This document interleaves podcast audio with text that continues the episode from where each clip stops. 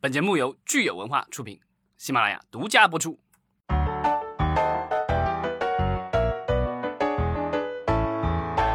欢迎大家收听新一期的《影视观察者》，我是老张。Hello，大家好，我是石溪。今天是一个周五的上午哈，感谢有听友陪伴我们度过一个小时的直播时间。对，然后我很惊讶，今天我们直播一开始就十点半准点，然后大家这个涌入了我们的这个直播间啊。对我们今天其实聊的这个话题呢，呃，我自己都觉得是非常有意思，它其实也很复杂，可能通过我们两个的这个解释呢，还是会有很多的问题是大家可能不是特别清晰的，包括我们两个在做的这个调查研究之后，也有很多是问号哈。但是我觉得能够探讨这样的一个问题，其实是非常有意义的，因为它其实。呃，我们要讨论的这个节目，它本身其实是非常具有代表性的一档节目，就是《谈谈交通》。对这个谈谈交通的话，其实是成都当地的这个什么都市电视台、什么电视台这个做的一档节目里，算是一个节目里的一个小栏目。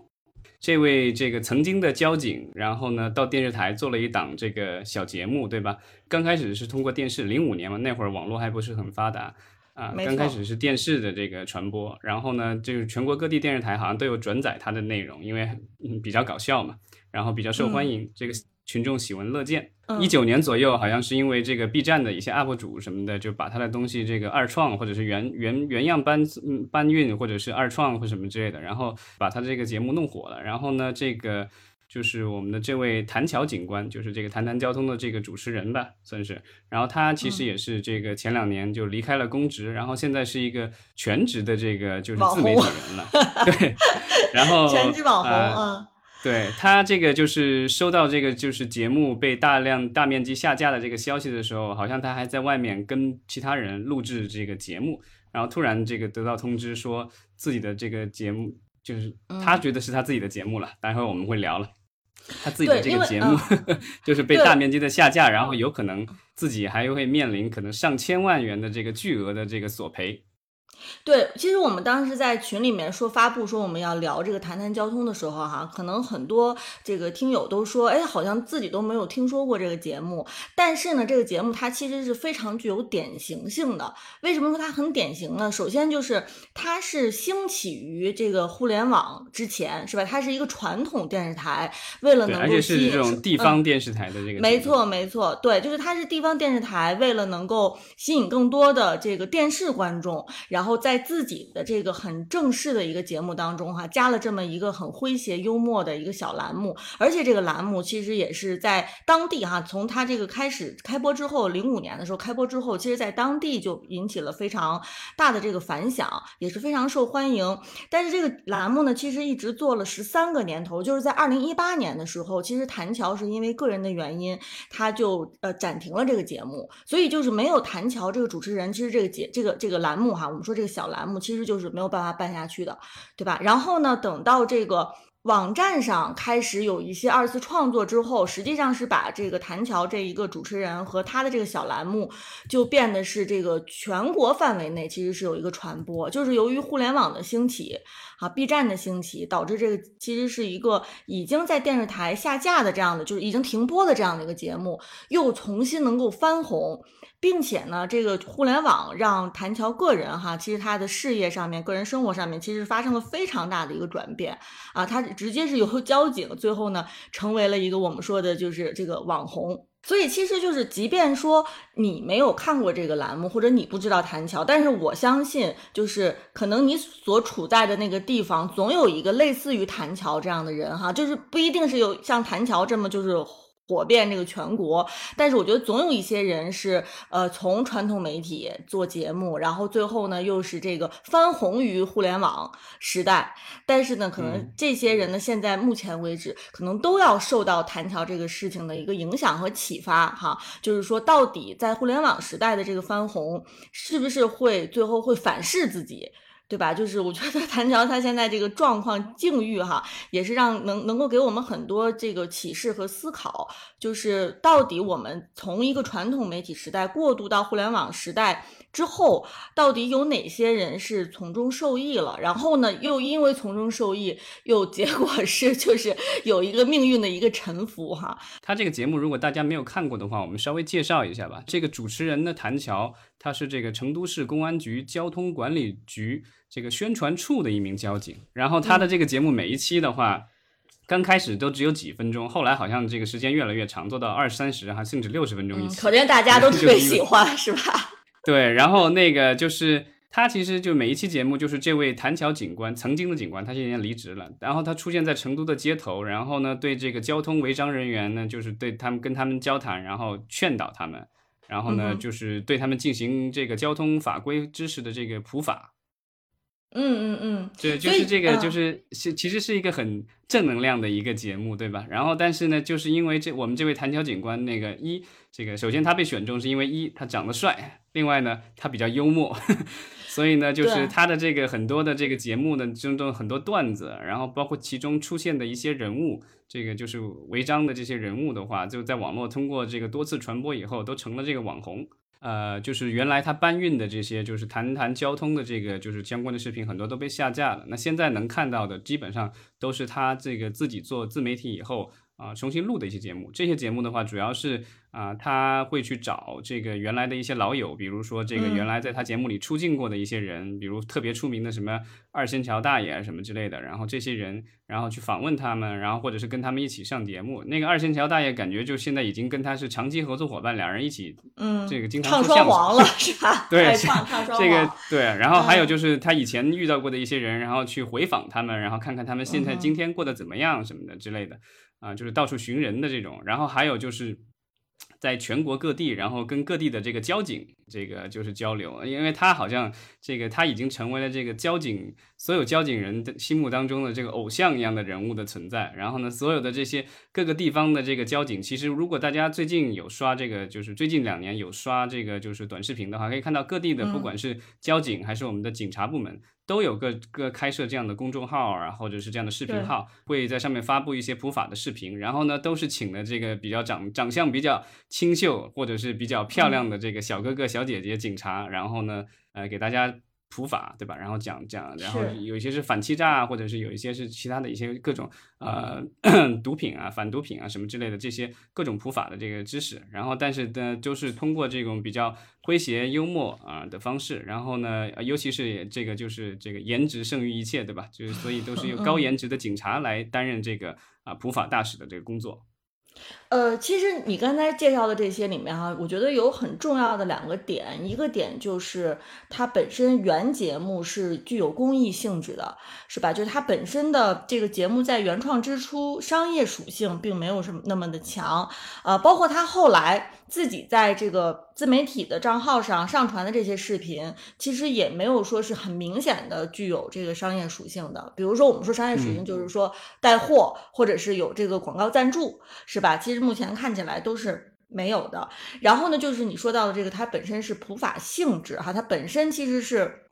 给大家解。介绍解释这个法律的，但是最后呢，他其实非常讽刺的就是，呃，谭乔现在自己目呃和他的这这些节目哈，其实是陷入了这个法律的纠纷，而且这个法律的纠纷其实也是跟啊，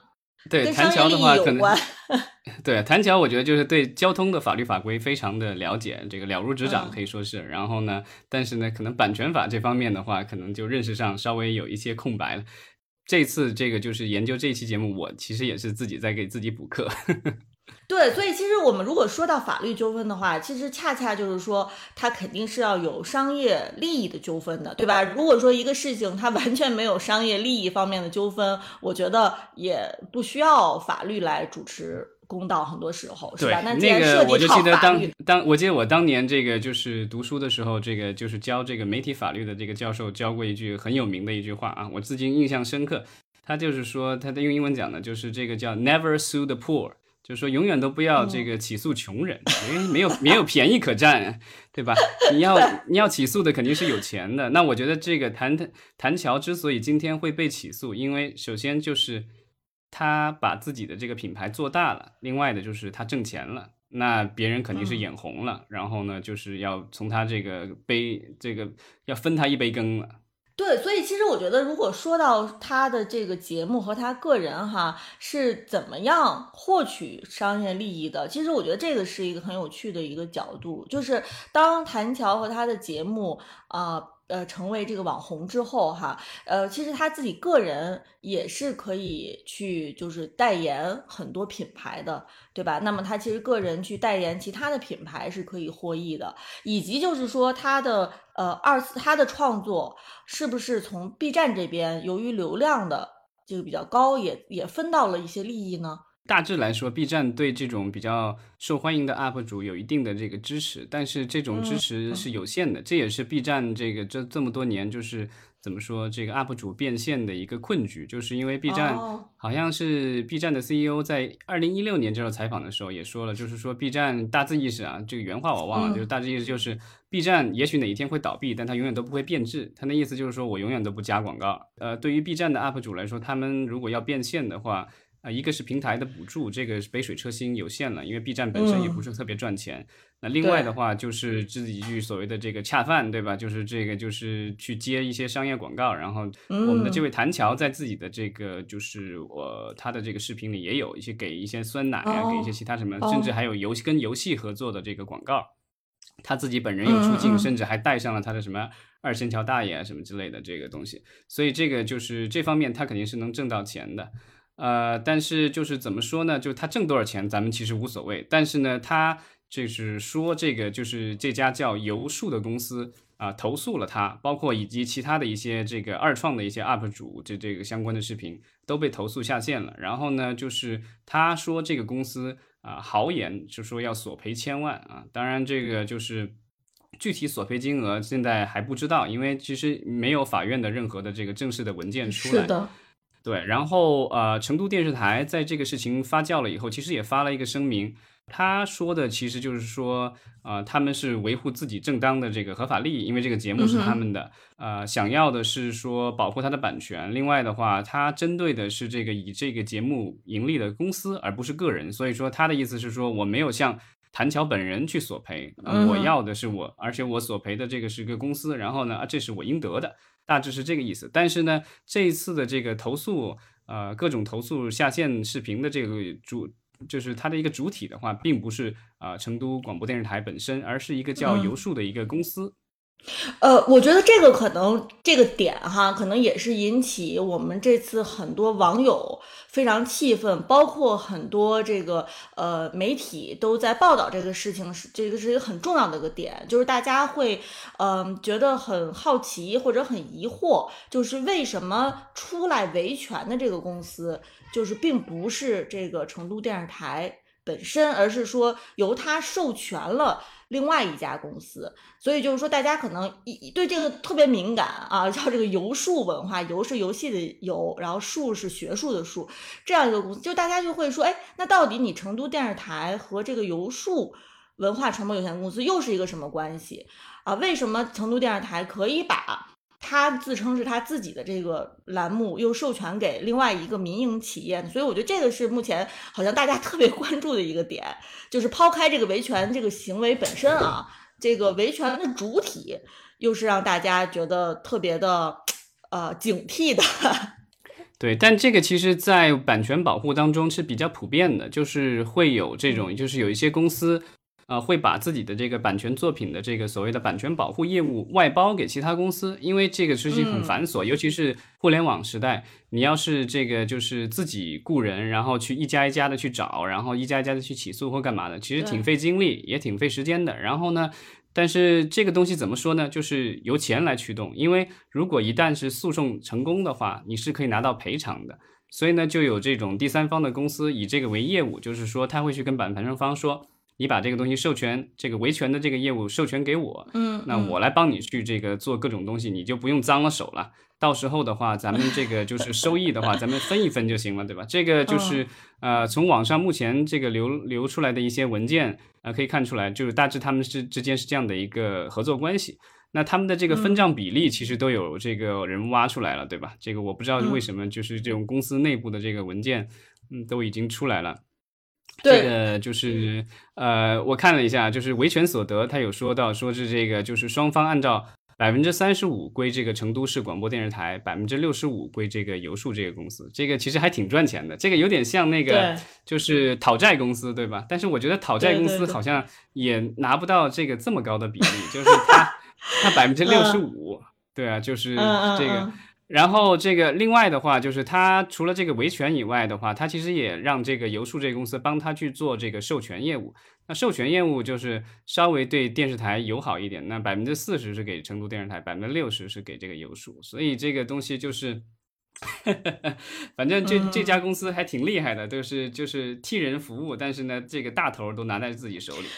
对，我其实我觉得哈，就是这个成都广播电视台可能也没有想象到现在这个事情发展到发酵到这个程度，就是他跟这个成都游树的这个合作关系哈，能够呃，就是这么这个大白于天下。就是我觉得大家在看到说。呃，成都电视台和成都游数之间的这个分成比例和他们的这个合作关系之后，就特别的气愤哈，就认为说是电视台把一个，而且这个成都电视台我们知道是相当于是这个公有电视台嘛，是吧？我们国家这电视台基本上都是这个公家所有的，但是他却把他的这个很多业务哈，呃，跟版权相关的业务能够这个授权给一个民营电视台。并且还由这个民营电视台去运营，啊，不是民营电视台，就是一个民营公司。对，不好意思，对，民营公司去这个运营，并且最后民营公司居然还能达到这么高的这个分成比例，是吧？所以我觉得就是目前来看的，这个事情。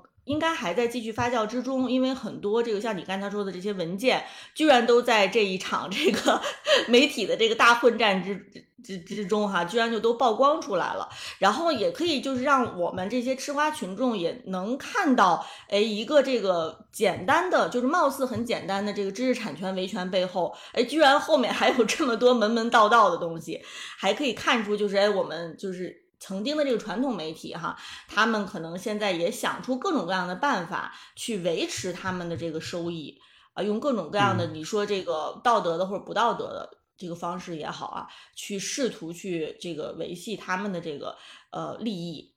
对他这个事情，其实争议点就在于这个是谈谈交通的这个节目，它的版权。到底是属于谁的？因为对于电视台来说，他觉得这个节目是我当年的一个这个栏目中的一一小个部分，然后呢，啊是由我播出的，然后也是由我派出了这个摄影师去制作的，啊，然后虽然这个就是谭桥是属于外聘人员，因为他是属于这个就是交警嘛，啊，他是属于外聘人员，但是呢，这个节目本身是我自己制作和这个发布的，那所以呢，这个版权这个制作著作权，他认为是电视台的。但是呢，就是这个，呃，谭乔有有不同的说法，他就认为自己当年是这个，就是这个是公益性质的，所以呢，自己本来是服务于这个交警队的，对吧？这个交警，对，只是说被外界到去做了这个工作，当初也没有签任何的这种合同，所以他认为就是自己自己感觉也应该这个属于有一部分的这个版权，就就算不是全部的话，自己也应该是有一部分的版权的。啊，至少他自己用。不应该说是这个受到起诉或什么样的。其实我相信，无论是现在对于我们吃瓜群众来说，哈，还是对于之后这个案子真正上法庭之后，其实我们所有人都需要就是问一个问题，就是最开始这个节目最原初啊，谭乔他最原初是跟这个电视台之间的达成的协议是一个什么性质的协议？但是很可惜的就是在二零零五年的时候，显然双方其实是没有。就是就当时的协议，这个合作性质有一个书面的这样的一个认定的。当时谭桥做这个节目有没有从电视台那里获得咱们说收益啊？获得这个咱们说就是各种形式的收益吧？你是车马费也好，你是补贴也好，比较可能的情况是大概率的情况是他可能是以车马费。补贴的形式，是吧？是给到这个谭桥这个手里面的，或者是给到谭桥当时所在的这个单位这个交警队手里面的。也就是说，我觉得谭桥从当时零五年开始做这个节目，一分钱没有拿到，这个我是不相信的，我觉得他肯定是有收益，但是这个收益可能是非常的微薄啊，可能就是一个补贴或者是一顿饭钱，他肯定是有一点收益的。那么当时谭桥的这个做这个谈谈交通的收益是属于什么性质的收益，是吧？这个其实可能都是到法院上面要去。明确的一个界定的，就是即便是没有文字的合同，但是肯定是在法律上是有认定的。那么我相信这个认定会对当年谈谈交通的版权是有决定性影响的，就是双方的合作关系到底是什么性质的合作关系。嗯，对，就是通常这个咱们能看到的这个，不管是电视节目还是电影啊什么之类的这种东西，就是你要不这个东西是你原创的，对吧？要不这个东西是人家委托你去创作的，这个就是啊，如果是原创的话，那这个就是你在这个售出版权的时候，比如说呃，假设当年这个谭桥这个呃谈谈交通是这个谭桥自己本人提出了一个节目概念，然后自己花钱请摄影师，然后拍了以后，然后卖给电视台的。然后那个只是一个授权，那版权还在他自己手上。那这样的话，就是现时至今日的话，他应该是有充分的权利啊去传播这个东西，因为他自己是版权所有人。然后这个这个其实就不没有太多的争议了。但是呢，他当年的话，就是因为他的这个身份，我看他自己这个。呃，就是自己在自己的这个自己采访当年自己的这个就是所谓的初代的这个摄像君的时候，就给当年给他做第一次给他做摄影的这个摄像师的时候，然后他们俩在聊天，他其实也提到了，就当年的话，就他他有点两边不靠，就是这个这个交警队的人认为他是这个给电视台打工的，电视台的人认为他是交警，所以呢，他就属于这个两边不靠，然后就比较尴尬，他其实当中也迷茫过一阵儿，然后这个东西要不要做，对吧？这个也是他可能离开这个公职啊，然后自己这个就是二次创业，这个也是可能跟这个也有关系。但是呢，就是当年的话肯定是没有什么钱的，所以呢，他也提到过说当年什么有老板开车，就是他已经有一点名气了，然后这个老板请吃饭，然后然后开车送他回去什么这个，然后发现他住的小区比较寒酸，就说你怎么就住这儿？嗯，意思就是说你为什么不住这个这个大豪宅什么之类的？所以他当年也是受了刺激。那这可能也是为什么后来促使他这个就是辞去公职，然后下海。对，那他没有想到的可能就是说，这个就是和电视台这方面的话，还会有这个就是所谓今天的这个版权之争。因为可能对他来说，他觉得我当年没收什么钱，然后这个就是公益普法，然后我今天就是只是用一用这个当年的这些视频，然后居然要这个索赔。而且索赔就是号称说可能要有千万，虽然这个成都电视台说没有这个这个就所谓的千万千万那么夸张，就是该这个事情该怎么样就怎么样，对吧？按照法律流程来走。但是这个东西就是，我觉得千万这个数字的话，很有可能是这个，比如说游数这些公司威胁或什么之类的，这个可能把这个数给抛出来了，这都有可能。嗯。或者也有可能是谭桥本人，他为了能够得到更多的这个社会的关注，是吧？然后去强调他可能面临的这个呃这个金额上的威胁，对吧？这都有可能。当然，我们就是说，呃，从完全客观的角度来说呢，其实对于最原初的这个谈谈交通，呃，我相信它不会是完全这个版权啊。既不会是完全归属于电视台，也有可能不是，肯定也不是完全归属于谭桥。因为就像你刚才说的，我们知道，其实做一档节目啊，虽然可能你是一个网红，或者是你你这个节目本身的这个不需要太多的成本和投入，但是呃，你有个摄像总是有的，对吧？还要有人给你联系这些嘉宾，像他说的，当年在电视台去呃这个。找到的这些采访者，有一些可能是在路上就是随机找，但有也有一些也是通过了动用了电视台的资源，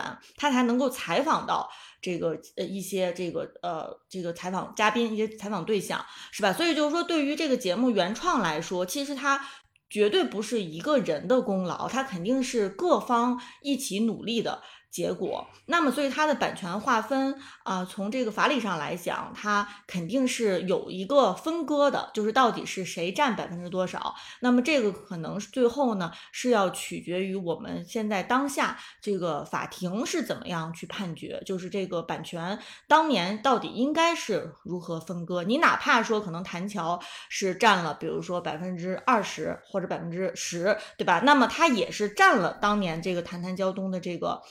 呃，版权的比例的，是不是成都电视台就可以自己单方面把这个版权授权给他的这个下游公司，这个外包的这个游数公司呢，那本身他授权给游数公司，在没有告知谭桥的情况下授权，那本身电视台可能也。是有一些不符合法律方面的一些行为的，所以我相信，就是目前由于这个案件，大家揭示出来了背后的所有这些运作啊，可能是大家是最感兴趣的，就是为什么电视台它作为表面上在这个案件当中比较强势的一方，它其实绝对不是无辜的。对吧？他绝对不是像他说的是这样，是无辜的。对，而且就是这个，大家就是对这个谭桥，很多这个网友对谭桥是支持的，所以呢，也去扒这个相关的一些公司的信息，然后就是说这个游数这个公司，然后扒了一下，成立时间也不是很长啊，就三四年时间吧。然后呢，就是社保上这个交缴纳人数是零，然后 就是只是没有员工，对吧？然后就是，然后办公地址好像也是一个。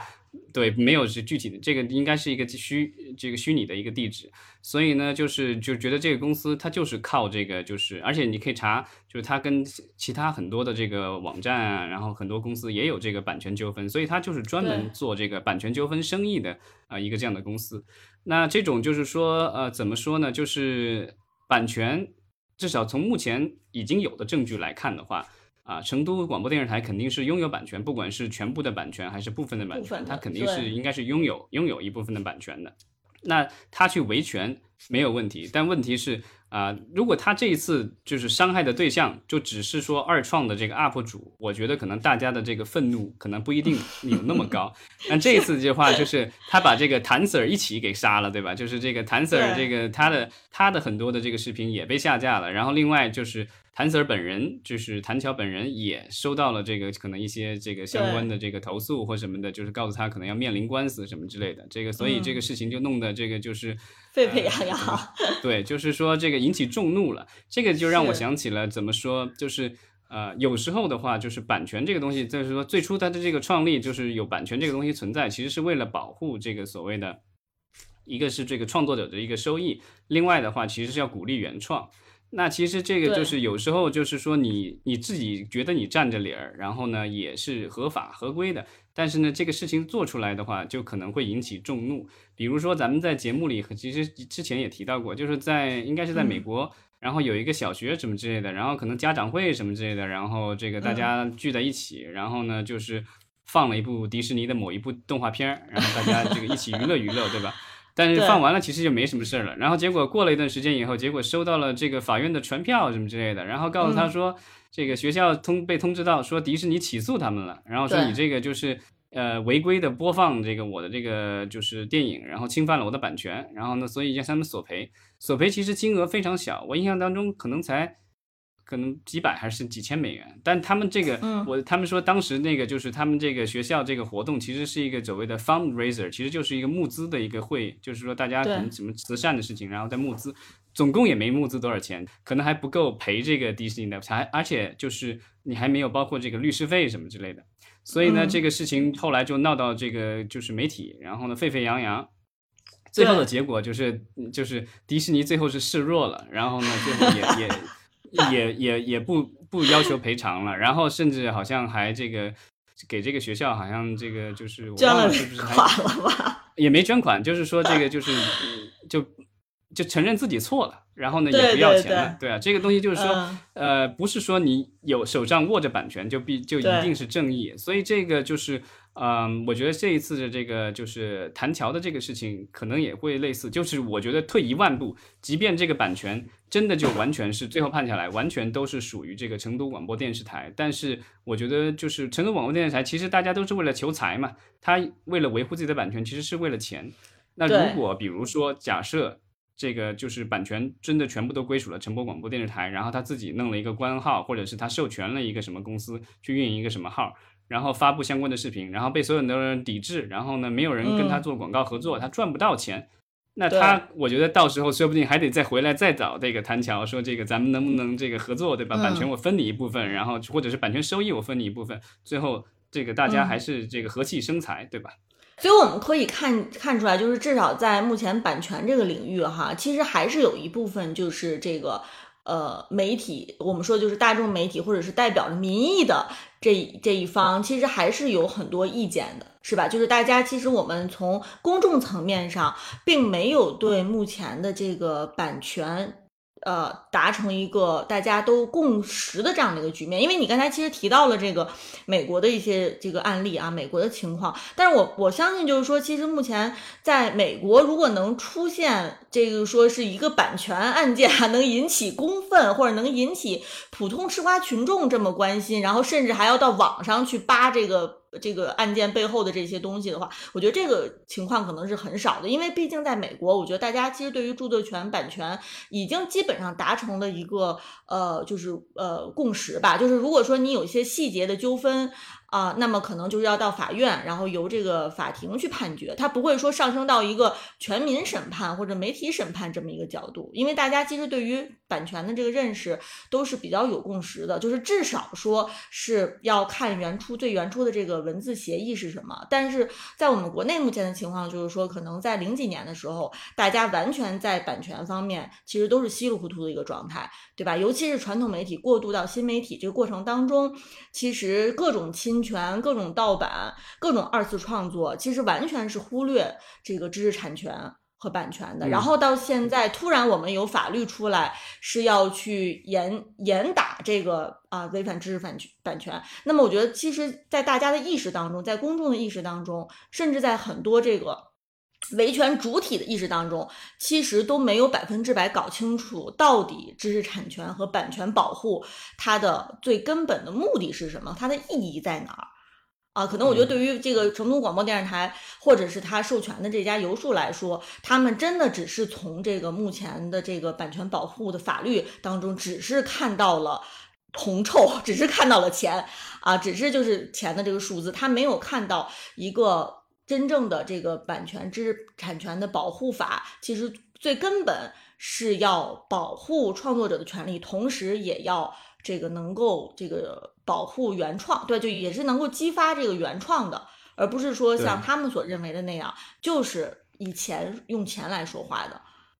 对，就是这一次的这个事情的话，当然网上也有各种各样的传言，对吧？这个我在 B 站上也扒了扒各种留言，然后发现就是也有人这个有阴谋论了，就是说这个就是本来他跟电视台可能关系还可以，但可能现在就是有里面有人这个跟这个谭 Sir 这个关系不大好，所以用这个事情来整他或什么之类的，这个东西这个都不好说，他所以就是最后看这个事情会怎么样。但是我觉得啊。就是这个事情的话，对我们很多的这个很多的网红都会有这种启示的意义，因为比如说，对这个咱们比如说初代网红罗永浩，他当年也是这个学生录了，对吧？放到网上也没经过他允许，对吧？然后就把他给捧红了。然后比如说我们的这个罗翔老师，对吧？也是这个应该是他的这个就是呃，应该是他的这个培训机构，对吧？给他录了像，然后放到网上了，然后呢，这个红了。对吧？这些其实你要说这个就是版权的这个著作权，在它最它到底是属于谁，这都不好说，因为可能当时都没有想到这个东西会成为一个网络传播的大面积传播的一个东西，所以可能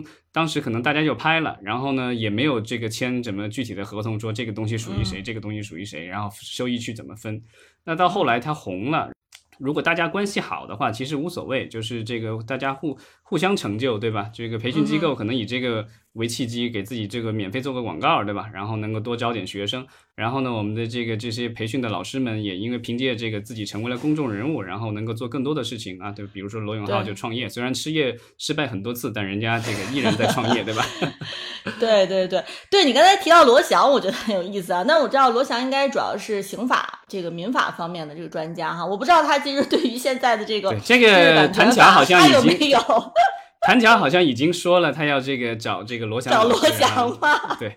对这个，所以就是网红与网红之间的这个 互相帮助，是吧？对，这我觉得，也许也许这个事情以后，这个我们就会有一个这个，比如我们有演员工会，有这个什么导演工会，对吧？也许将来就有一个这个网红工会，对吧？然后那个由这个网红工会里的这个各位专业人士，对吧？提供法律啊、宣传啊、公关各方面的这个服务，可不嘛？对，我想其实就是罗翔哈，我们反过来说，他其实。呃，也是做这个普法性质的这个节目是吧？也是这个普法的代言人嘛。现在我们看，那么我我觉得就是罗翔他其实本身自己在运营自己的这个形象方面哈，或者是呃在处理这种事情方面，我相信他其实是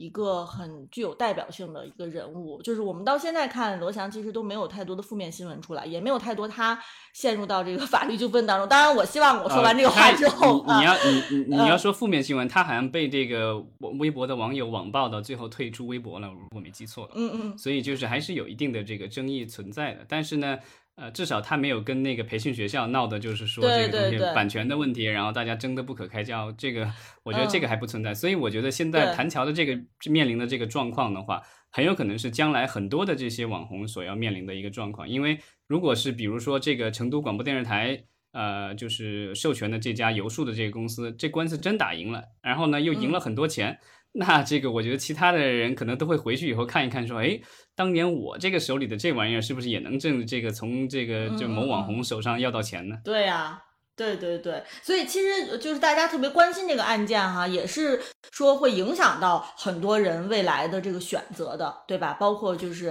很多网红他们做的二呃，或者是很多二次创作者吧，他们之前做的视频，呃，是不是也存在相应的这个问题哈？这其实都是可能，我觉得都是会引起大家特别关注的点。呃，同时其实我也想说，就是像这个呃，我们之前其实特别的关注过李子柒这个顶级的网红哈，而且他其实。是走出国门啊，他都不是说是地方上的网红，他已经是这个全球这个比较顶级的网红了。那么他其实也是由于这个法律的纠纷，一下子就沉寂了哈。其实已经是很长时间都没有太多的消息出来了，是吧？即便有消息，可能也都是不是太有人问津的这个消息。所以我们说，其实对于网红来说，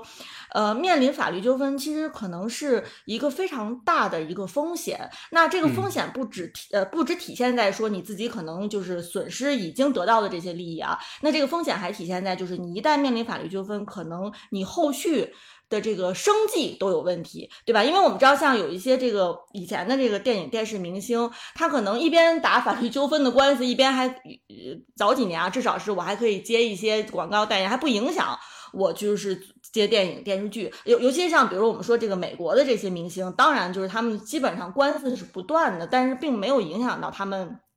这个事业和工作，对吧？但是我们说现在网红其实是非常非常的脆弱的，就是你一旦有法律纠纷之后，那这个法律纠纷可能直接导致的就是你所塑造的这个网络形象和你本人。其实是有一个割裂的，你比如说像李子柒，她当时塑造的这个呃网红的形象，其实是一个比较这个不食人间烟火，对吧？这样的一个这样一个形象，对吧？就是农家女的这样一个仙女的形象。但是她这个一到法律纠纷，一涉及到商业利益，可能马上她的这个网红形象就受到影响了。那我们说这个谭乔其实也有这样的问题，就是她本身其实是一个法律的一个代言人，但是她现在马上面临的就是说啊，她可能要。呃，要向公众，甚至要向公众要去解释说他到底由这个节目啊，个人又其实是有收收益多少？虽然说这些收益都是正当的，都是合理的，但是其实是会让大家对他的网红形象和他自己真实的这个人的这个事业和生活，其实是有一个这个认知上的一个割裂的。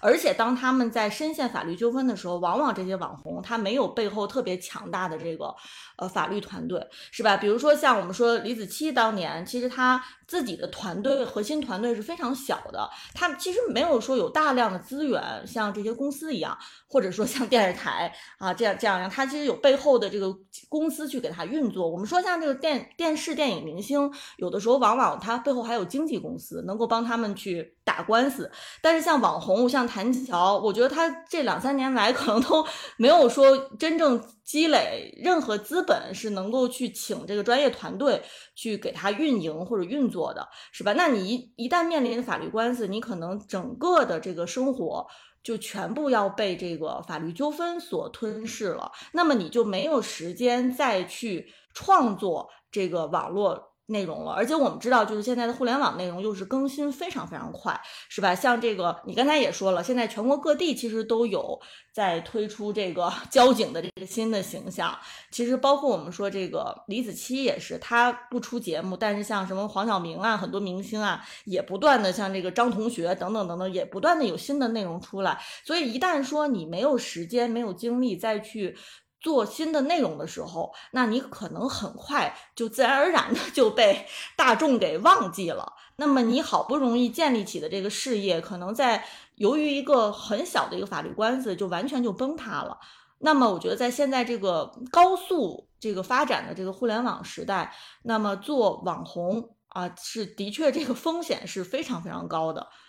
嗯，这个就是谭桥这一次的话，它有一个好处是说，呃，他最初是在电视台火的，所以呢，他的这个自媒体的那些号是他自己的，所以呢，他至少能保住。啊，所以呢，就是他还有一个发言的一个空间或者什么之类的。是的。呃，李子柒就比较惨了，因为他在当年的这个，因为他很早就签了这个 MCN 的这个公司，对吧？杭州那家公司我忘了叫什么名字了。但是呢，就是这个公司把握了他的各种大号，所以呢，一旦他跟公司这个发生了纠纷以后，公司直接就把它切断了，然后所有的东西都由公司来操控。所以他唯一能做的就是我不录了，我再也不发布新的了，对吧？但是呢，就是他这个就是。呃，后期的各种运作，包括他的自己的账号，包括他有可能他的那个名字，他都有可能不能再用了，因为这个各种商标啊什么之类的，呃，都被原来公司给注册了，因为他本名不是叫李子柒，对吧？谭乔这一次的话，其实也面临就是在商标方面也有类似的问题，就是说，啊，成都广播电视台把这个谈谈交通这个东西注册了商标，所以我觉得这也是可能为什么他在 B 站上，因为我昨天晚上看的时候。他还这个简介上还有这个谈谈交通什么主持人什么的，那现在已经都拿掉了，所以呢，我觉得他可能也是这个有人提醒他了或怎么样的这个东西，就是啊，他把就是要要跟这个节目做一个切割，就是说，因为他虽然姓谭，对吧？那但是这个谈谈交通这四个字的话，已经是人家的注册商标了，所以呢，就是他不能够这个说。当然，其实我觉得这个有点过分了，因为通常来说。啊，一个作品，比如一个影视作品或什么的，你有这个著作权没有问题。但是呢，就是主创这个创作者他是有这个所谓的署名权，对吧？对这个东西我是谁导的、谁演的、谁编剧的、谁摄影的，嗯，这个东西就是署名权是可以有的。但是现在就很夸张，就是这个这个我们的这位谭乔谭 Sir 啊，连在自己的这个 B 站的这个主这个描述里都不敢说自己是谈谈交通的主持人了，这个可能就有点过分了。对，但我觉得他可能也是一个应激的反应吧，就是先把这些东西全都做一个切割，是吧？然后准备好去打这样一个法律的这个官司，哈。嗯，当然就是因为你提到了，其实名字我觉得本身是非常重要的，因为在我们现在这个互联网时代，可能其实一个名字有的时候代表了非常大的信息量。像我刚才我还。一恍惚还认为这个谈谈谈交通的主持人就叫谈谈，是吧？就是你要说要谈谈桥是谈谈交通的主持人，本身可能很多人都没有这个概念，他可能在搜索的时候，关键词搜索的时候，他直接可能搜的就是谈谈啊，他可能都没有认知说这个主持人是叫谈桥，所以我觉得可能未来，当然当然像你说的，就是呃，谭乔在这个事情当中比李子柒当然还是要占据一个。更有优势的一个位置，对吧？就是毕竟说他还有自己的这个公呃这个本身的节目在做，那他还可以再去用自己的这个魅力，然后在自己的账号当中，可能或者包括抖音上，是不是他他其实已经有自己的个人账号了，是吧？是不受影响的或者怎么样？他他还可以就是在短时间内，他是可以再聚集，就是趁着这个。呃，这个大家还在吵吵这个官司这个事情，他也有可能能够聚集更多的人气。比如说像你和我，可 能之前都不关注这个节目，不关注这个人哈，但是因为这个法律官司，可能他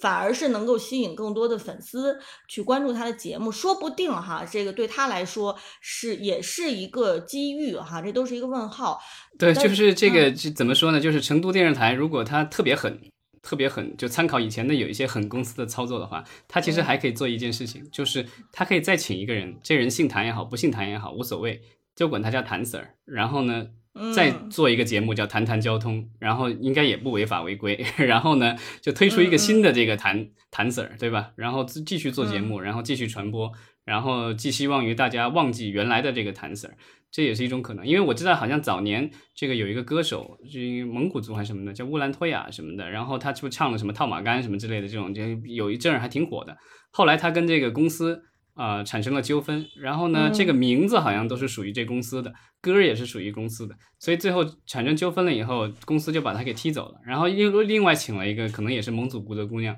然后也叫这个名儿，然后继续唱他的歌，当然 可能歌声稍微有点不一样，然后高音据说也上不去，经常会这个有问题。但是呢，这公司就继续运作下去，这个就就好像是之前的这个人就不存在了，这个就是比较极端了。这个就是我那个像比如说这个什么乌兰托娅的这个案例，我印象当中就带被很多的这个网友。啊，就吐槽。然后后来他的那些歌在后来在新推出了，好像什么就没有什么声量了。这个我觉得可能跟这个就是原始的这个歌手的这个纠纷啊也有一定的关系啊。那我觉得这一次的这个谈谈交通的话，我觉得最好的结果是不要鱼死网破，对吧？就是大家对，无非是这个就是一些经济利益嘛。最后的话就是参考这个国内外娱乐圈的这个就是。大家通用的一个就是解决问题的办法，就是最后的话，我们就是庭外和解，对吧？版权如果这个就是都归属电视台的话，也 OK。那这个谭 Sir 的话。呃，有一定的使用权，然后呢，他自己再继续做自己的这个新的节目啊，应该也不会影响到这个所谓谈谈交通的这个，而且它的曝光度增加的话，应该来说是有利于这个谈谈交通本身去授权，然后这个去这个传播，对吧？然后它可能会有更多的收益，这个其实是我觉得是一个比较双赢的一个这个就是方案。当然，成都广播电视台和这个游数这公司具体怎么想的，我们这也管不了了，对吧？这个最后也要看这个法院最后是如何去受理，然后。怎么去这个审理这个案件？呃，我自己个人倒认为，就是事情进展到目前这一步哈，呃，很有可能就是成都广播电视台它也面临的一个新的困境，就是因为目前有太多的背后关于背后运作的这个文件，给这被网友给曝光出来了。就是目前这个电视台它是不是能够坚持它的立场啊？因为它如果再继续坚持下去的话，可能大家会有更多的关于。呃，这个呃，电视台和游数这个公司之间关系的这个讨论，我觉得对于电视台来说，嗯，其实并不是一个特别好的事情，因为他在授权给游数公司的时候，他们之间的协议是不是完全符合这个公众利益？哈，这个可能其实是很多人心里面打的一个大大的问号。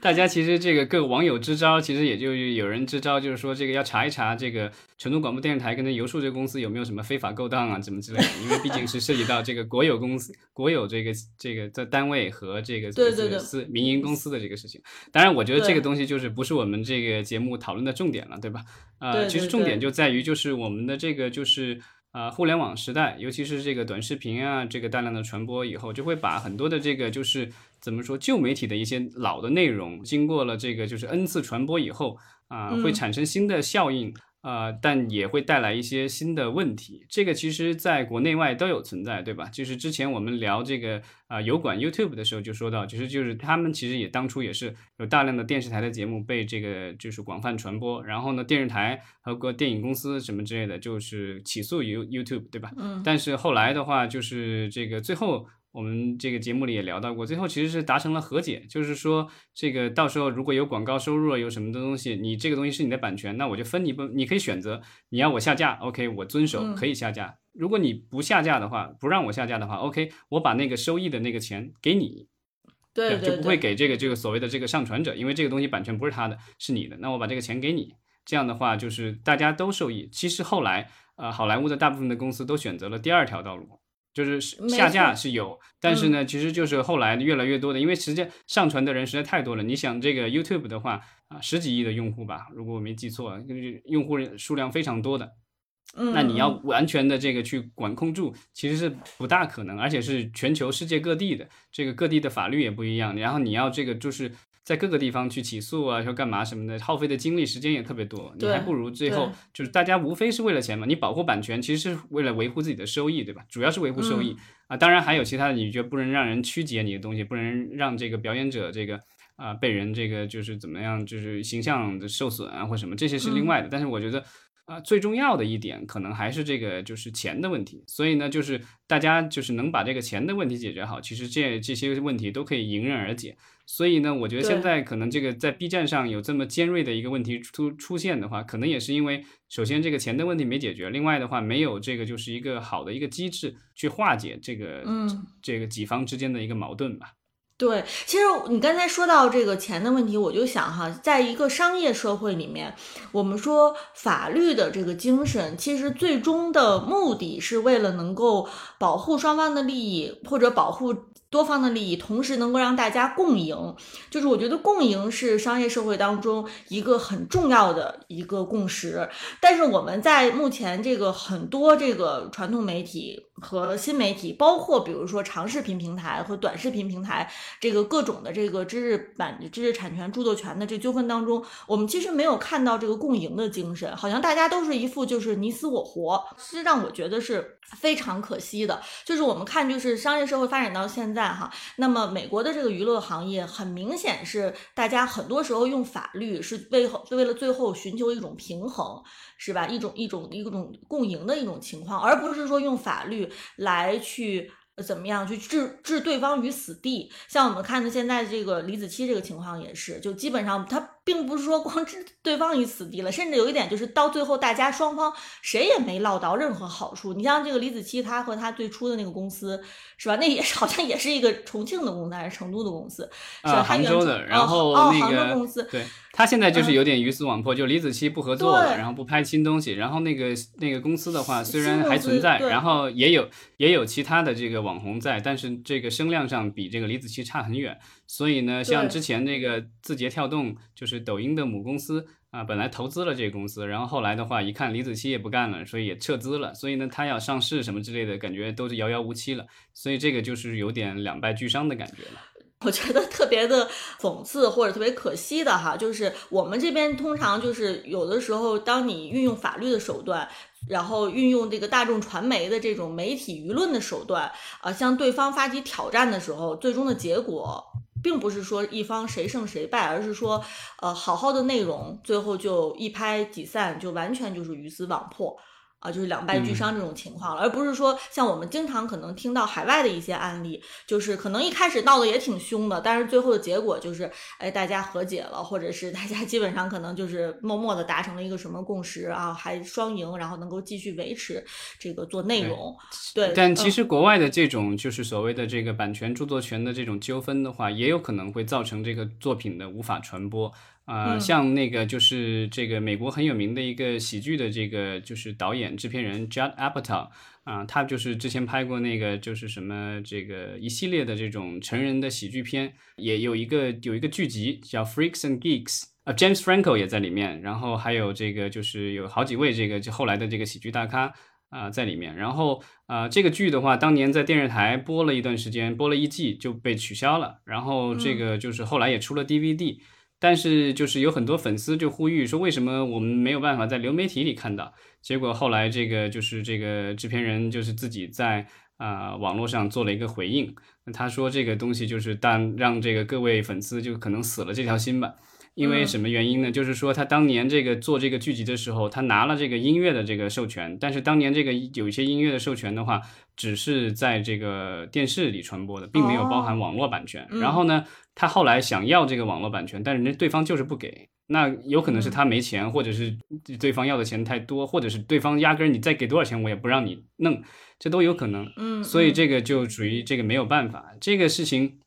就是版权方特别硬气的这种事情，我前段时间这个就是看一个关于希区柯克的这个书，也有类似的这个描述。就希区柯克自己生前的时候，他为了这个就是呃让自己的作品怎么说变得这个非常的稀有，然后他好几个电影就是他自己拥有版权的电影，就是他这个影院放完了以后。然后他就不给电视台，也也也不给录像带什么的。那会儿可能他八十年代初才死呃死的，就是在他之前可能那录像带可能也没有，但是有一些这个渠道是可以传播的。比如说有一些甚至有一些呃公益的放映，就想让借他一个拷贝或什么，他都不给，他就是觉得这个东西我就不想给谁，你给钱我也不给。他那几部作品要传播，都知道他已经死了。然后呢，他的这个就是遗孀还是子女什么之类的，然后再把他的这个就是作品拿出来啊，再继续传播。就是这这个就属于这个著作权人的话，就属于这个特别硬气，对吧？他就不给，不就不是钱的问题，就我我不高兴。对，当然你说的这种有一些个别案例哈，是著作权本人他个人不希望自己的作品太多的传播，是保保护这个作品的稀有性。我觉得这个是可以的。但是目前我们看，好像已经出台的这个知识产权法哈，它可能从法律层面就鼓励到了很多呃七七八八的这样的利益团体，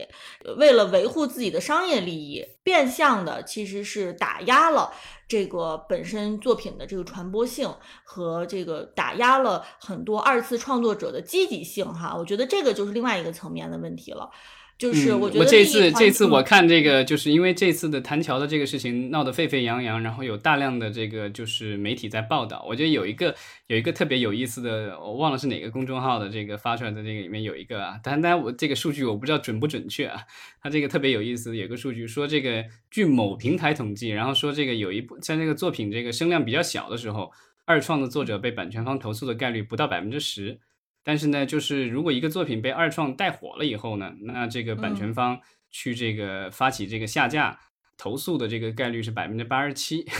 嗯，所以在互联网时代哈，其实一二创作品火了之后，可能马上带来了。带来的就是对创作者的这个反噬，呃，这个可能也是我们现在的这个二创者要特别警惕、特别小心的。当然，其实我想说，这个二次创作为什么大家都愿意用一些传统的内容去进行二次创作？其实也不得不说哈，就是我们自媒体的内容完全靠自媒体形式的这个原创，它的原创力其实还是非常有限的。就是我们看到，其实现在很多这个自媒体的内容，它也是需要有大量的。传统内容来作为基础的，是吧？做重新的剪辑呀，或者是做借鉴，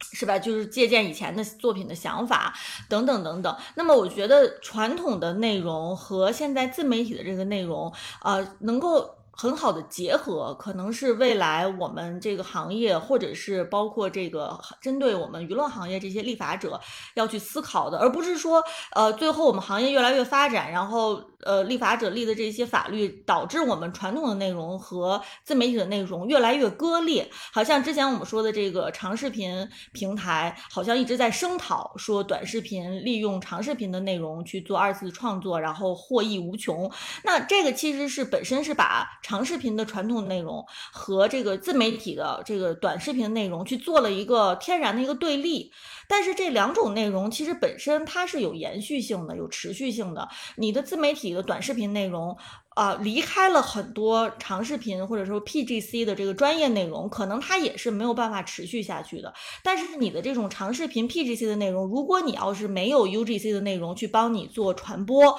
啊，影响力可能会大大的减弱，所以这两者之间其实是应该找到一个很好的平衡的，而不是说大家就都是这个呃针锋相对、鱼死网破的。像你刚才说的这个油管的这个模式，其实它这个模式已经运营了很长时间了，但是为什么我们国内的这些平台都没有说快速的去借鉴这个模式，解决好这个这个 B 站或者是抖音上面的这个版权的问题呢？啊，好像就是呃，立法出来之后，这个事情矛盾变得越来越尖锐了，而不是说去很好的解决双方的这个利益纠纷问题了。可能是因为，比如说你说的这个二创，而其实二创很多时候是平台与平台之间的这个对立，比如说优酷起诉这个，比如说。啊，抖音什么的，因为它这个东西是竞争的，就是我用户这个东西怎么说呢？就是用户在你的这个上面多花一分钟，就在我的这个平台上少花一分钟，是这样的一个对立。所以呢，这个我觉得这个矛盾比较难去调和，因为像当年这个好莱坞和 YouTube 的这个油管的这个这个矛盾的话，其实是说。呃，我的这个用户就是你，你，你违规传播了一个东西，那我可能就少你你这个传播一下，我可能就少收一块钱或什么这样的这样的一个就是。但是如果你把这个钱给我补上了，那我这个有收入就无所谓了。但是呢，像这个就是。呃，优酷和这个抖音之间的话，它除了这个就是收入之间，它还有一个这个用户，因为它的这个东西，就是我的用户在我上面花的时间少了，那我这个平台就越不值钱，那我的这个股票啊什么的各种都要受影响。嗯，所以它这个带来的是一连锁一连串的这个反应，所以这个就是平台与平台之间的话，这个还比较难。这个我觉得可能跟这个 B 站的这个就是商业化也有关系，因为它自己本身并没有太多的商业化。但是呢，就是有一些这个 UP 主做火了以后会去接广告，所以是有收益的。但这个收益的话，主要是给了这个就是二创者，然后平台也拿不到什么钱，所以平台也没有什么钱去补贴这个原来的这个就是本来的版权所有者，所以它这个没有一个利益链上面的有点有点断切断了，对吧？所以呢，这个它没办法去调和这个事情。所以呢，就是如果想要这个做调和的话，那就必须是这个。啊，比如说 B 站或什么的短视频平台，这个它在中间，它能够很很好的起到一个连接的作用，就钱都从它这儿过，那样的话，它可以做一个再分配，这个没有问题。对，所以你的意思就是说，如果平台真的足够强大了，它相当于是应该是这个权利义务利益的这个分配者，它应该是协协调整个这个产业链的一个很重要的环节。但是目前看起来，恰恰是平台的角色是缺失的。对他现在就是呃，就是让这个 UP 主啊什么的，这个你自己去承担你的这个后果，对吧？这个东西就是呃。这因为现在很多的这个网络内容都是事后监管，所以呢，就是有人投诉你上传的时候我不管，然后你有人投诉的话，那我一看有问题我就给你下架，然后呢，就是到时候人家这个声讨你，那也是你的事儿。啊，当然，就是之前其实也有一些这个，就是平台因为在传播了这种所谓的这个没有版权的内容，然后被起诉，然后被判罚款，这都有。但是呢，就是对于平台来说，他们被罚的那些钱，其实对他来说微不足道。只要我把这个量走上去了，人用户上去了什么之类的，然后我这个有很多渠道把这个钱给挣回来。但是对于我们的这个 UP 主来说的话，那就是他的完全的生计，对吧？他这个视频下架了，他就没有钱了，然后他的这个号被封了，那他可能这个就是整个的这个。职业生涯都被毁了，都有没错，没错，是的。所以，我们看，就是由谈谈交通这样的一档具有标志性的节目，哈，其实我们还是能衍生出背后很多整个行业生态的一些思考和问题。那我们今天其实聊的差不多了，也感谢大家在这么热的天气里面陪伴我们聊了一个多小时。然后，那我们今天就聊到这儿。嗯，好，希望大家这个就是啊，嗯，找赶紧找个地方凉快一点。好，谢谢。那我们今天就聊到这儿，再见。再见。